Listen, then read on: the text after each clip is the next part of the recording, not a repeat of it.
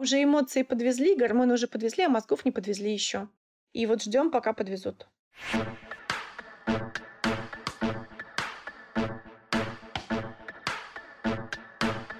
Нормально же общались. Всем привет, меня зовут Оля Микитась, и это подкаст «Нормально же общались». Мой подкаст – это исследование себя и окружающего мира через разговоры с людьми, которые разделяют мои ценности. Я приглашаю в гости психологов, врачей, других подкастеров, моих друзей и экспертов из самых разных областей, чтобы поговорить на важные для меня темы. Сейчас я прохожу непростой этап родительства, моей старшей дочери 11 лет, и ведет она себя как самый настоящий подросток. И сегодня я пригласила в гости Аглаю Датешидзе, врача-психотерапевта, танцевально-двигательного терапевта, преподавателя, предпринимателя и маму, чтобы поговорить о том, как нам, родителям, найти общий язык со своими подростками. Добрый день, Аглая. Да, здравствуйте. Ну не только мама, а мама подростка. У меня один подросток, и я тоже в этой теме. Только моему подростку 2 дня назад исполнилось 13. О, тоже, мне кажется, самый-самый супер подростковый период, поэтому я думаю, нам будет что обсудить, ну и тем более вам, как психотерапевту, возможно, подсказать что-то мне и нашим слушателям, которым тоже интересна эта тема. Вы знаете, однажды я ехала с кем-то опытным, летела в самолете, и он сказал: ну, подростки — это просто. Вот им будет 8, 9, 10, они немножко развалятся, потом 11, 12, 13, они совсем развалятся. А потом в 14, в 15, 16 они начнут собираться. И это будет уже очень даже интересный человек. Вот сейчас моей дочери 11 лет, и я, если честно, думала, что я со всеми сложностями столкнусь немножко как бы попозже, потому что, оглядываясь назад, я помню, что у меня яркий такой подростковый период был примерно с 14 лет, когда я была супер неуправляемым, со слов моей мамы, конечно, человеком. Но я никак не ожидала, что этот период так рано произойдет в моей жизни. То есть можно это как-то объяснить вообще с точки зрения психологии, почему сейчас дети взрослеют так рано? Конечно же, существует эта акселерация, и поскольку наша культура не стоит на месте, и она не традиционная, и есть много нового, и есть огромный доступ к информации, то люди получают то, что они могли бы получать по своему психическому развитию позже, получают раньше. Средний возраст первого просмотра порно 11 лет. То есть оно где-то попадает, да, ребенку. Это средний, то есть есть младше, есть старше. Да, соответственно, вот точно, в 11 лет я еще ничего не знала про порно вообще. А тут сейчас им попадает, выпадает куда-то еще. Плюс еще же есть всяческие вещества, которые мы потребляем, эстрогеноподобные вещества, которые находятся, например, в духах, в дезодорантах и так далее, которые ускоряют половое развитие, и девочки, которые могли бы менструировать, например, начать в 13, как мы с вами, они начали в 11. Ну и, соответственно, все вот эти вещи на незрелую голову. Ну и поскольку психика еще довольно незрелая, а вопросы, с которыми приходится встречаться, уже довольно взрослые и вообще неприятные, то, конечно же, им крышу срывает, и они еще довольно неуправляемые, потому что вот этот вот корковый контроль, когда они могут остановить свои эмоции или там не выплескивать их так, или понять, что эмоции — это просто эмоции. Дальше сделать что-то, что они спланировали, встать во столько, во сколько они хотели. Не лениться, хотя лени не существует. Правда, реализовать свои задумки. Это будет позже просто, да, еще просто мозг не созрел. Ну, то есть, грубо говоря, уже эмоции подвезли, гормоны уже подвезли, а мозгов не подвезли еще. И вот ждем, пока подвезут. То есть получается, что просто нужно запастись терпением. И чувством юмора. Я не помню, я у Петрановской слышала, она говорила: сон, секс и работа. Или алкоголь, секс и работа вам поможет. Я думаю, что еще помогут разговоры, танцы. Родителю, не ребенку. С ребенком все нормально. Помогут какие-то близкие люди. Поможет то, что нравится. Потому что в этом месте ничего не нужно делать с ребенком, если ребенок начал бунтовать или вести себя странно и перестал быть хорошим, это хороший знак, потому что если вашему ребенку довольно страшно, очень небезопасно, если ваш ребенок не имеет достаточно ресурсов, если вашему ребенку не на кого опереться, не от кого оттолкнуться и некому кричать в лицо: «Ты меня не понимаешь!» или что-нибудь такое, это значит, что ему недостаточно безопасно, у него нет ресурса для этого подросткового возраста. А, соответственно, если он начинает все это делать, значит, вы достаточно ресурсный родитель, чтобы вас всячески клеймить, от вас отталкиваться, вам говорить гадости, показывать вам разные средние пальцы. И все, что они хотят как-то изучить и начать показывать, но еще пока не знают кому, и, конечно же, тренируются, ясное дело, на нас. Ну, я понимаю, что я, конечно, выполняю такую роль, и мой муж тоже выполняет такую роль для нашей дочери, но иногда, честно скажу, просто руки опускаются, и ты не понимаешь вообще, как с этим новым человеком, а он действительно какой-то новый, он вообще другой. Это не та уже малявка, с которой можно было классно побеситься, подурить, побегать, да, классно провести время, а ты реально не понимаешь, и руки опускаются. Нет, подождите, руки не опускаются. Если вы хотите делать с ней что-то, что можно было сделать раньше, то тогда они опускаются, потому что ребенок этого не хочет. А так ничего не опускается. И все очень понятно. У них же есть 3 стадии формирования воли. Первая стадия – не хочу то, что вы мне говорите. Моя воля заключается в том, что я не буду делать то, что мне сказали. И, похоже, вы на этом этапе. И вы говорите «пошли», вам говорят «нет». Вы говорите «да», вам говорят «нет». Вы говорите «нет», вам говорят «да». Вы говорите, там, не знаю, «ты моя хорошая», вам говорят «иди к черту». Ну, или там что-нибудь такое еще. Ну, что-нибудь такое. Да, там, «что, блин?» У меня ребенок там только матами говорит «Эечка, что, блин?» Это так было смешно, мы ржали, потому что это очень смешно на самом деле. Потому что это прям, ну, карикатурная же история. Вторая стадия воли – это когда дети хотят то, что есть у всех. Я хочу то, что есть у всех. Хочу такую юбку, хочу такой постер, так хочу такое что-нибудь. А третья стадия воли – это когда я хочу то, что я хочу, вне зависимости от того, что хотят все остальные. То есть хотят они то же самое или другое. То есть, грубо говоря, первый этап становления воли, с которым встречаетесь вы, который долго-долго длится – это плавание против течения. Второй – это плавание по течению, кто быстрее плывет по течению. А третий – это плавание туда, куда вам надо, вне зависимости от течения. Вот, собственно. Поэтому вы просто в этом месте. И, конечно же, чем больше вы нажимаете направо, вам будут больше нажимать налево. Если вы не нажимаете, то тогда, значит, вы будете как-то, может быть, от этого спасены чуть-чуть. То есть, получается, идеальный совет, если можно так сказать, это просто отпустить ситуацию и плыть по течению, как родителю? Ну, хороший вопрос. Нет идеального совета. Это же от ситуации сильно зависит. То есть вы отпускаете ситуацию, да, и заходите в комнату ребенка, а там прям пауки свисают, мухи какие-то и так далее. У нас есть собаки и кошки, они все живут в комнате у моей дочери. Я просто не могу зайти в комнату, потому что там такой зверинец и крыс 12 штук. Ну вот, или это больше, без преувеличений. Я не помню, было 3 + 9, это сколько? 12, да? То есть они все растут, я говорю, давай отдавать. Она говорит, нет, я не отдам, это все мои крысы. 12 крыс. Ну, то есть, чтобы вы понимали, это прям беда. Ну и, соответственно, я думаю, что в каких-то местах вам приходится настаивать, в каких-то местах вам приходится отпускать, в каких-то местах вам приходится разговаривать, улучшать момент, когда у человека есть ресурсы поговорить, и есть ресурсы на этот контроль и так далее. В каких-то местах еще что-то, то есть по-разному. Я помню, что я очень долго ржала и шутила, потому что это был единственный способ что-либо сделать с этим ребенком, который говорит несусветные вещи. И, конечно же, нельзя воспринимать серьезно. Опять же, вот привожу пример. У моей дочери был позавчера день рождения. Ну, приезжают родственники, там бабушка, дедушка, папа, мама, какие-то пара подруг. Сидят какой-то семейный стол, ничего такого. Сидит ребенок, что-то у меня настроение испортилось. Мы сидим, дальше едим.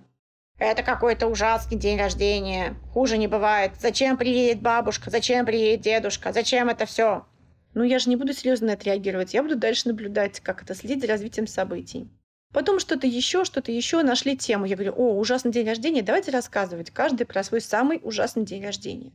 Тут у детей загораются глаза, и они начинают рассказывать про самые-самые ужасные дни рождения. И мы начинаем уже ржать через 3 минуты, значит, и я рассказываю, и они рассказывают, и так далее. Приезжает бабушка, дедушка, все что-то пьют шампанское, идут гулять с собаками, и в конце ребенок ко мне приходит обниматься на ночь. Говорит, это был классный день рождения, мам, знаешь?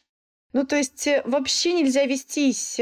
Вы как бы ведетесь на это что-то, как на взрослое или как на серьезное. Ребенок говорит, а вы ведете себя как на очень серьезное с точки зрения вот этих вот моментов. Так не надо делать.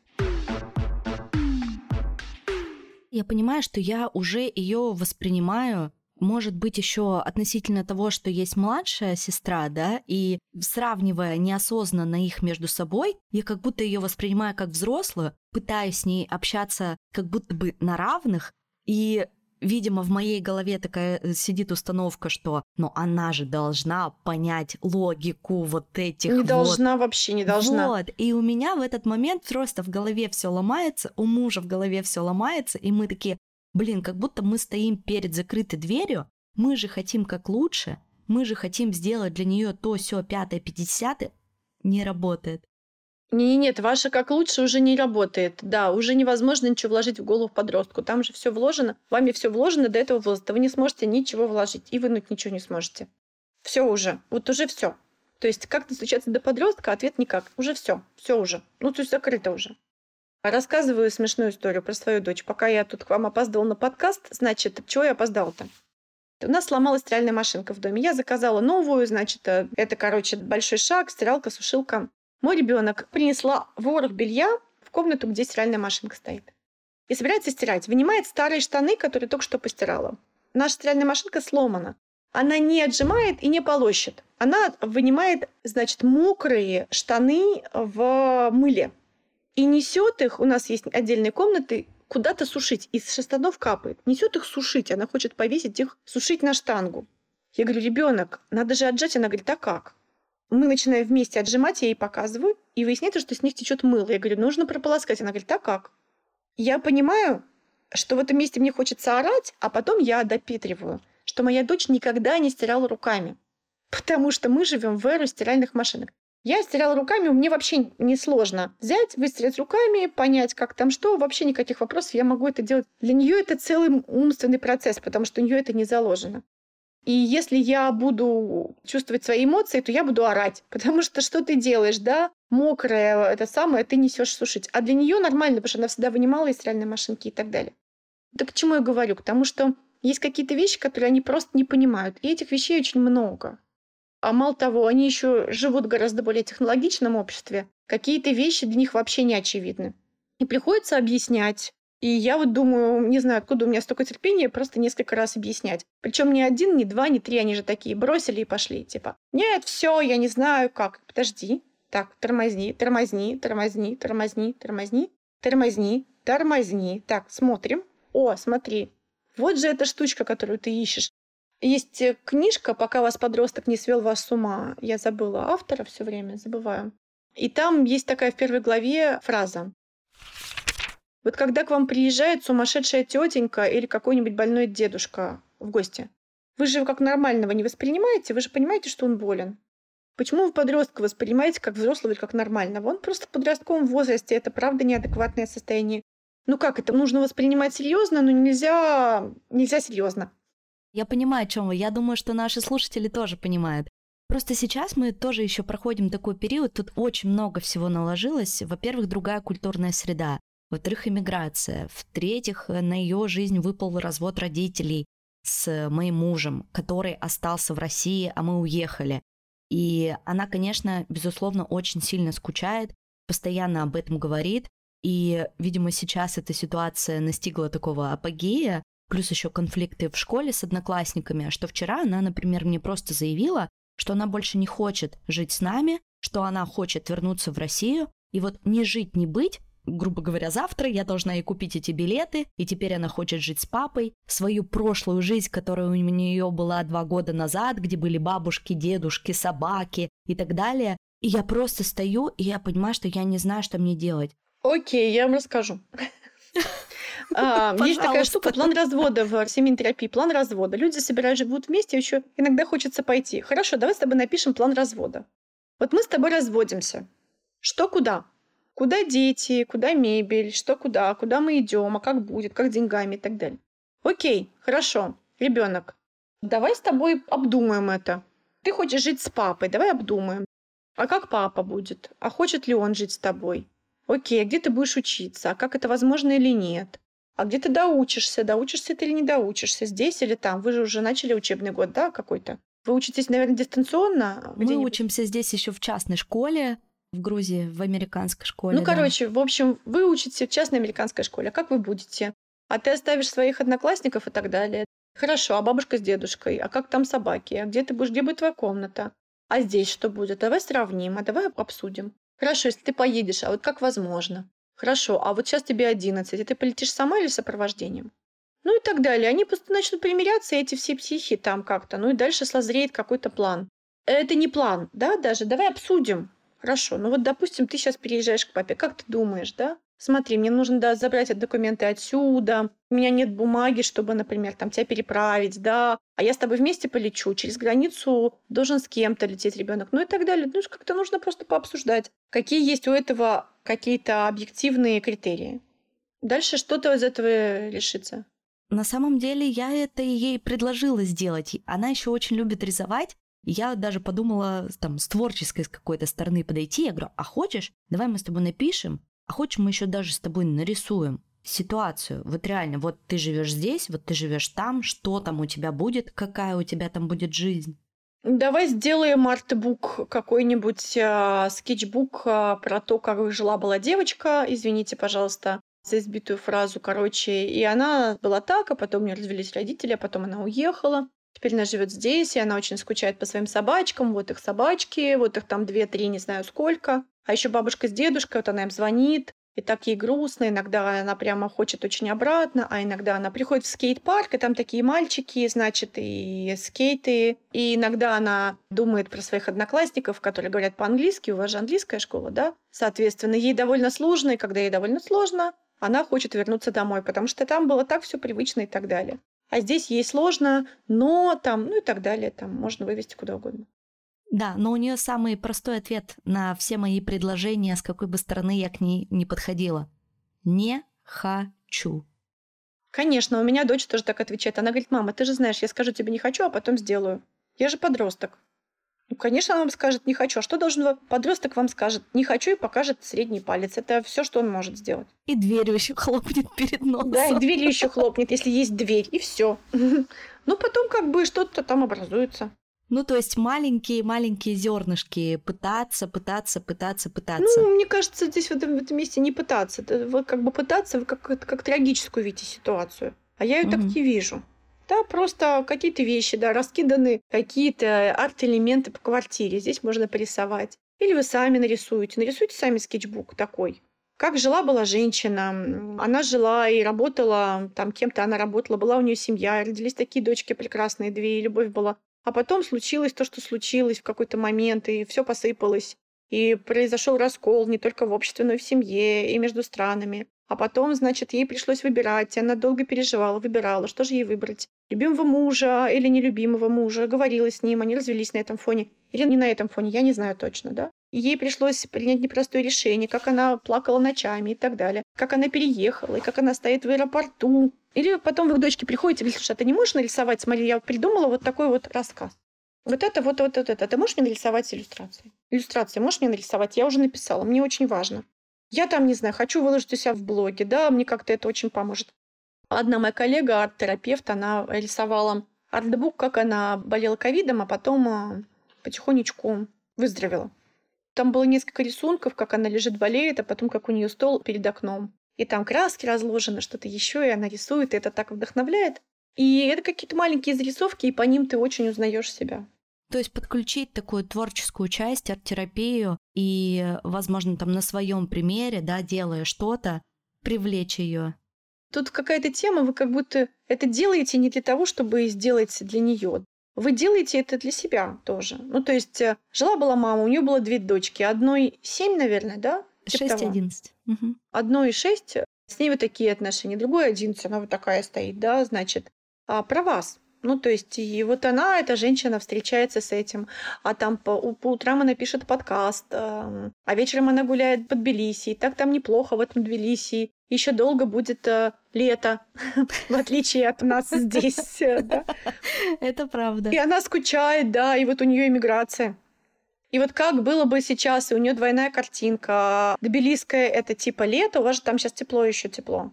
Да, 20 градусов. 20 градусов, да, и вот это питерская, или вы откуда, не знаю, из какого вы города. Из Екатеринбурга, да. Екатеринбургская осень, ну там уже прохладно, я была недавно. Вот и березки эти уральские, а тут тбилисские вот эти платаны, и у вас двоится картинка, белые березки, странные платаны и так далее. Если у ребенка сложности не с родителями, а сложности в коллективе, как может родитель при этом помочь? Я еще про творческое хочу сказать. Как я заманила ребенка. Со мной пришла девушка заниматься каллиграфией. Я хотела заниматься каллиграфией. Как вы думаете, кто теперь с ней рисует? Все было оттеснено, и в итоге все вот так вот случилось. Соответственно, теперь моя дочь занимается черт и знает чем, каким-то творчеством с этой девушкой. Моя каллиграфия плакала. И я и рада, чем-то другим занимаюсь. То есть специальный отдельный человек, нанятый по расписанию за деньги, и это очень хорошо работает, и они там делают всякие творческие штуки, то рисуют, то сшивают, то лепят, то что угодно, делают, то кастомят вещи. Все джинсы изрисовали акриловыми красками. Если мы говорим про проблемы со сверстниками, это же разные проблемы. Это какие проблемы? Иногда это проблемы, которые не требуют решения. Просто подростки, они так устроены, у них есть проблемы. И обычно эти проблемы со сверстниками в отношениях. Потому что у них эмоции, у других подростков тоже эмоции. Взрослые свои эмоции могут как-то еще держать в узде и выражать по теме, и формулировать так, чтобы никого не убить, а дети этого не могут. Когда они сталкиваются друг с другом, соответственно, там происходит такой взрыв. И они учатся друг на друге, и это часто бывает жестко. Мало того, по статистике, самый страшный в школах и в детских коллективах буллинг бывает в возрасте от 11 до 13 лет, потому что, опять же, мозгов еще не подвезли, а эмоций подвезли уже очень много. И есть классы, там есть иерархии. Если нет у кого-то важного и главного, то, соответственно, эта иерархия, они пытаются выстрелить из себя, соответственно, кто-то попадает под каток, как в книге Уильяма Голдинга «Повелитель мух». Поэтому иногда, правда, нужно послушать и уточнить, что там. Но иногда нужно просто послушать эти вопросы. Не надо ничего чинить. Эти вопросы не нуждаются в решении. Эти вопросы нуждаются в том, чтобы просто послушать. У меня дочь приходит и просто рассказывает. Сегодня я поругалась с этой одноклассницей. А сегодня моя любимая подруга ругается, что я не пришла в школу. А сегодня мальчик что-то мне сказал там. А сегодня это. А сегодня было так ужасно. А иногда я говорю, ты все? Она говорит, нет, подожди, я не дожаловалась. И я сегодня еще что-то. И я говорю, надо с этим что-то делать? Она говорит, нет. Вы послушайте и уточните, что ей надо-то. Угу. Я думаю, что как раз ситуация с тем, о которой я рассказывала ранее, про то, что она резко захотела вернуться в Россию, она, конечно, отчасти связана с тем, что у нее начался новый учебный год. Конечно. Начались в классе конфликты. Сегодня я с этим дружу, с этим не дружу, с парнем встречаюсь, завтра мы расстались и так далее. Она испытывает очень большой стресс. Да-да-да, они примерно встречаются по 4 дня, где-то там, 4 дня, неделю. Согласна. И у нее, конечно, все это накопилось, и контейнер, как говорится, вылился, и она находится в жестком стрессе. То есть в школу не хочу, ничего не хочу, с вами разговаривать не хочу, никуда не хочу. Конечно, я бы тоже домой хотела в этой ситуации. Я хочу на ручки и домой вообще не хочу все это разруливать. Что это такое? Придется пережить как-то это. Да, получается, что нужно просто быть тем родителем, который выслушивает весь этот скоп проблем и спрашивает, а тебе нужен какой-то совет от меня? Или обдумывать, дочь моя, например, летом влюбилась летом, там у них был летний лагерь, тра-ля-ля, влюбилась. А потом они решили всей этой компашкой, друзьями и влюбленностью встретиться в Питере, в городе. Выяснилось, что для летнего лагеря это огонь, любовь, а когда люди встречаются в городе, они понимают вообще кто, что, кто из какого дома, кто у кого какие там, какой достаток, уровень культуры и так далее. Эмоционального интеллекта недостаточно. Еще есть всякие культурные, социокультурные всякие вещи, социальные вещи, и это не пустой звук. И она говорит, мам, слушай, все развалилось, я так была влюблена, и тут все развалилось, что такое? Я говорю, курортный роман, знаешь, что такое? Она говорит, что? Я говорю, смотри, песня «Тра-та-та-та-та-та», кончилась путевка в Новую Каховку, там на открытке Ялта, парус и так далее. Мы поем и ржем. Она говорит, да, мама, это прямо у меня так и есть. Почему нельзя любовь курортную тянуть в реальную жизнь? Я говорю, нельзя, так не работает. Поэтому есть такое формулировка «курортный роман». Добро пожаловать в мир курортных романов. И иногда я хожу и думаю, а потом я говорю, слушай, а твоя подружка это сделала, да, смотри, а может так подумать. То есть я сижу тоже и обдумываю какие-то вещи. Иногда, если у меня есть какие-то мысли, я говорю, слушай, хочешь, я поделюсь? Ты вчера мне говорила, а у меня было так. Или мне она говорит, приходит, говорит, мама, а какие запреты ты в детстве нарушала? Я такая думаю, о боже, сейчас я расскажу. И... Да-да-да-да. А я была какая-то довольно хорошая девочка. Что-то я нарушала, но так уж, чтобы что-то такое, да? Или какие ужасные, безумные поступки ты в детстве делала, чтобы там переплюнуть? Я думаю, надо что-то ей говорить такое, чтобы переплевывать было не очень сложно, а то сейчас прям Я расскажу, и все. И она начнет переплевывать. Ой, я помню один поступок, который я делала в детстве, от которого была в шоке моя мама. Я в 3 классе пришла домой и попросила подстричь мне волосы. Мама сделала это. И как? Мне было офигенно. Прическа была огонь. Очень удобно. Ну вот, смотрите, если у вас не было подросткового возраста, то вам будет сложно. У нас с нашим папой, я говорю, у тебя был подростковый возраст? Он говорит, нет, не было. Я просто был хороший мальчик, а потом был медалист. Я такая думаю, понятно, значит, вся нагрузка на меня, значит, пойдет. Почему? Потому что. К чему я это говорю? А у меня был плюс-минус подростковый возраст. Я рассказывала родителям, какие они там, всякое такое, да, там. Что только не рассказывала. В общем, и одному, и другому, и ничего. Они как-то вывезли все это. Соответственно, если у вас не было подросткового возраста, вам придется его либо прожить с кем-то, либо найти ребенку друга, сделать так, чтобы ребенок жил с кем-то, у кого он был, с каким-то взрослым, кто это понимает. Либо вспомнить, если у вас был свой подростковый возраст, вспомнить, как это было. Я была ужасным подростком. Вот это и расскажите. Я говорю, что у меня все время был дисконнект, что я была ужасным подростком после 14 лет. И для меня такое, в смысле, как это 11? Я думала, что у меня есть запас еще парочку лет, чтобы к этому подготовиться. Подождите, не факт, что это будет кошмар. У меня моя дочь, извините, я все про нее вспоминаю, ей когда было 10 лет, у нее это уже начиналось, значит, она такая сидит, говорит, мама, а я буду подростком? Я говорю, да. А мы будем с тобой ругаться? Я говорю, да. Она говорит, как? Ну, у нас была такая любовь, я говорю, ну, вывезем, чё? Я говорю, а что уже начинается? Она говорит, мама, у меня уже это 1,5 года, я вообще нормальная. Ну, у меня уже накрывает 1,5 года, я нормальная. Я говорю, да, нормальная, все с тобой хорошо. Ну, то есть они же тоже переживают. Ну, и вы приходите и говорите, дочь, я думала, что с тобой это будет 13, с тобой в 11. Окей, ты меня переплюнула. Ну, давай, что там? Я как подросток поговорю с тобой, будет прикольно. Что ты любишь? Мы иногда в машине ставим ее музыку. Я долго не могу, но минут 15 я могу поехать под ее музыку. Правда, у меня глаз дергается потом. Но вот сколько могу. А я обычно делаю вот так. То есть, может быть, возьмут на заметку наши слушатели. Когда мы втроем остаемся дома, мы включаем колонку Алиса, и у каждой есть по одной песне, и потом снова по одной песне. И, в общем, мы каждый пляшем под ту песню, которая нравится другому. Вот, да, и мы тоже, когда у меня есть силы, там пляшем под это или что-то такое. Да, я говорю, а еще вот это слышала прикольное. Она говорит, нет, а вот это еще есть на эту тему, да, вот сейчас такая у тебя тема, а ты знаешь, я повторяю 100-й раз и снова, Янка Дягилева, никто не знает, как же мне хреново, там другое слово, и телевизор с потолка свисает, и как хреново, другое слово, там никто не знает.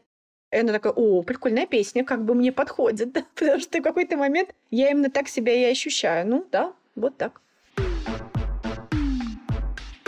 Я думаю, что если подытожить наш весь разговор, такой легкий, на самом деле, про вашу дочь, про моих детей, у меня только один какой-то вывод складывается, это то, что родителю нужно отрастить максимально стальные яйца и набраться... И чувство юмора и цинизм, и трогательность, и вспомнить свой подростковый возраст. Если не вспомнить, то прожить. Они же одновременно и очень мудрые, и трогательные, и какие-то совершенно тупые в какой-то момент, и вообще у них нет воли. В какой-то момент они теряются, в какой-то момент они находятся. Это такое как бы существо несуразное, как, не знаю, там, кузнечик какой-то.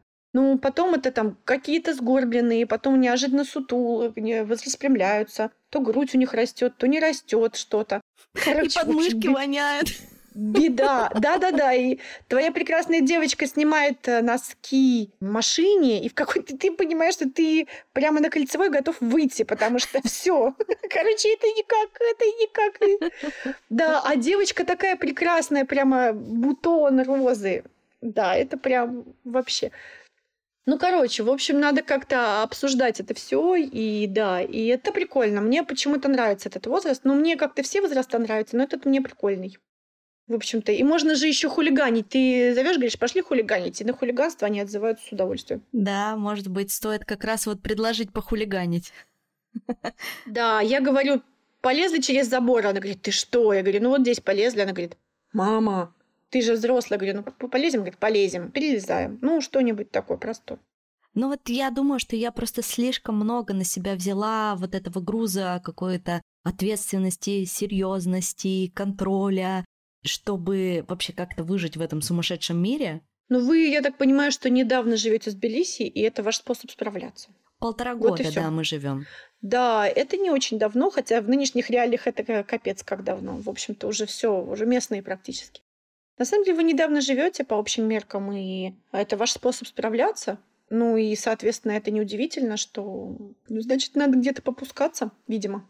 Немножко хулиганить. И, как в самом начале вы сказали, да, что там 3 способа справляться: алкоголь. Ну, подождите, алкоголь, это я цитировала Петрановскую. Алкоголь, секс и работа. Но в моей ситуации что-то другое. Я думаю, что в моей ситуации это точно танцы, точно разговоры, точно работа, точно секс. Ну, наверное, не алкоголь. То есть что-то физичное, да, и юмор. Угу. Выбрать то, что тебе помогает. Да. Справиться именно со своими эмоциями. Тут тоже очень важно, мне кажется, донести мысль до себя, до меня в первую очередь, и до тех, кто нас слушает, тоже родителей подростка. Займитесь собой, обратите внимание, как вы можете в первую очередь помочь себе. Иначе, если вы не сможете помочь себе, то вы не сможете своему ребенку помочь, когда он придет к вам за помощью. Важно, чтобы просто был какой-то устойчивый объект, вы же, которого не колбасит, когда колбасит подростка. Потому что если колбасит 2, то это будет как бы дикие какие-то крики, скандалы и так далее, оры и так далее.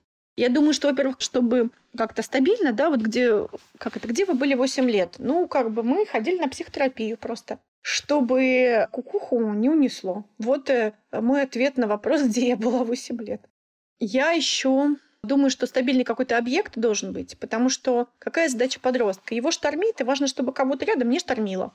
И чтобы он понимал, что если кого-то рядом не штормит, то его тоже может в какой-то момент перестать штормить. Если справляется мама, ну или там папа, родитель, кто-то справляется, значит, я тоже могу справиться. То есть если кто-то остается взрослым и вообще как-то не регрессирует в этот момент, то я тоже могу. Вот это важно быть примером в этом. Ну и очень сильно заботиться о себе. Вот все, что надо, как бы я занимаюсь постоянным техобслуживанием себя. Больше ничем, потому что все остальное вокруг меня налипнет. Все ответственности налипнут как бы на человека с 30 до 50, вот этого работоспособного человека в расцвете сил. Ответственность налипает только так. Тут налоги. Тут доллар по 100. Тут подросток, тут второй подросток. И, в общем, до бесконечности просто. Да, тут арендная плата, здесь там кредит какой-то, здесь там что-то еще, здесь надо нормально выглядеть, здесь морщинки появились. Короче, ты такой сидишь, думаешь, боже. Вот, только отшучиваться успевай. А тут еще и подросток со средним пальцем, да? Да, забивает просто гвоздь в твой гроб. Ну почему? Средний палец. Вот он показывает. У меня был год, когда ребенок показывал средний палец. Долго показывала она средний палец. Показывала. Поняла, что, ну как бы не работает. Перестала показывать, понимаете? Вот уже полгода мне ребенок очень редко показывает средний палец. А до этого вообще на каждый чих. Потом ребенок решил, что надо бить посуду. И кричать. Это очень страшно. Разбила кружку. Я говорю, ну, теперь придется тебе убирать, ну, понимаешь, ну, как бы. Она говорит, я же такая страшная, ужасная, я бью посуду и ору. Это что, не страшно? Я говорю, ну, это скорее забавно. А я стою, ем салат. Ну, что-то такое. Я вышла поесть просто. А тут кто-то кричит и бьет посуду, потому что это же такая картинка. Спасибо большое, Аглая. И мне кажется, вообще нужно пожелать всем родителям сил, да, вот этих тех самых стальных яиц. И чувства юмора побольше. Да, но важный момент. Есть серьезные вещи, на которые нужно обращать внимание. Есть опросники по депрессии. Подростки в этом возрасте периодически страдают какими-то вот прям депрессивными состояниями. Если подросток, правда, теряет совсем много воли, совсем не встает, у него совсем плохое настроение или нет ни на что настроения, то, что его радовало, больше не радует, то, что его печалило, больше не печалит. Если у него есть суицидальные мысли, может, он ими не делится, да, или какие-то суицидальные тенденции, самоповреждающие тенденции, неплохо бы обратиться к специалисту, к психологу или психиатру, и вам психологу, а подростку психиатру, потому что довольно большой объем моих подростков, знакомых, детей, моих друзей и коллег на этом этапе принимают антидепрессанты. И это хорошо. Был ребенок, который такой, жизнь, вообще боль и так далее, хопа, на какое-то время ребенок прикрыт фармакологически, пока он не разобрался со своими эмоциями, а потом это отменяется через какое-то время. Поэтому здесь, в этом месте, не всегда так все хорошо, не всегда так все радужно и можно отшутиться.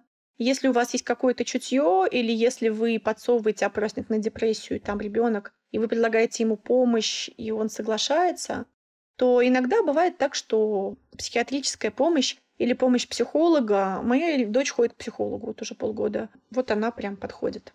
Все, теперь точно все. Очень важное уточнение. Спасибо, Аглая, большое. Я надеюсь, что нашим слушателям этот выпуск понравился, что вы сможете взять для себя то, о чем мы говорили, или не взять, как вам будет лучше, да? Если вам вдруг что-то отзывается, то будет здорово, если вы поделитесь своими мыслями в комментариях на Apple подкастах, поставите нам оценку.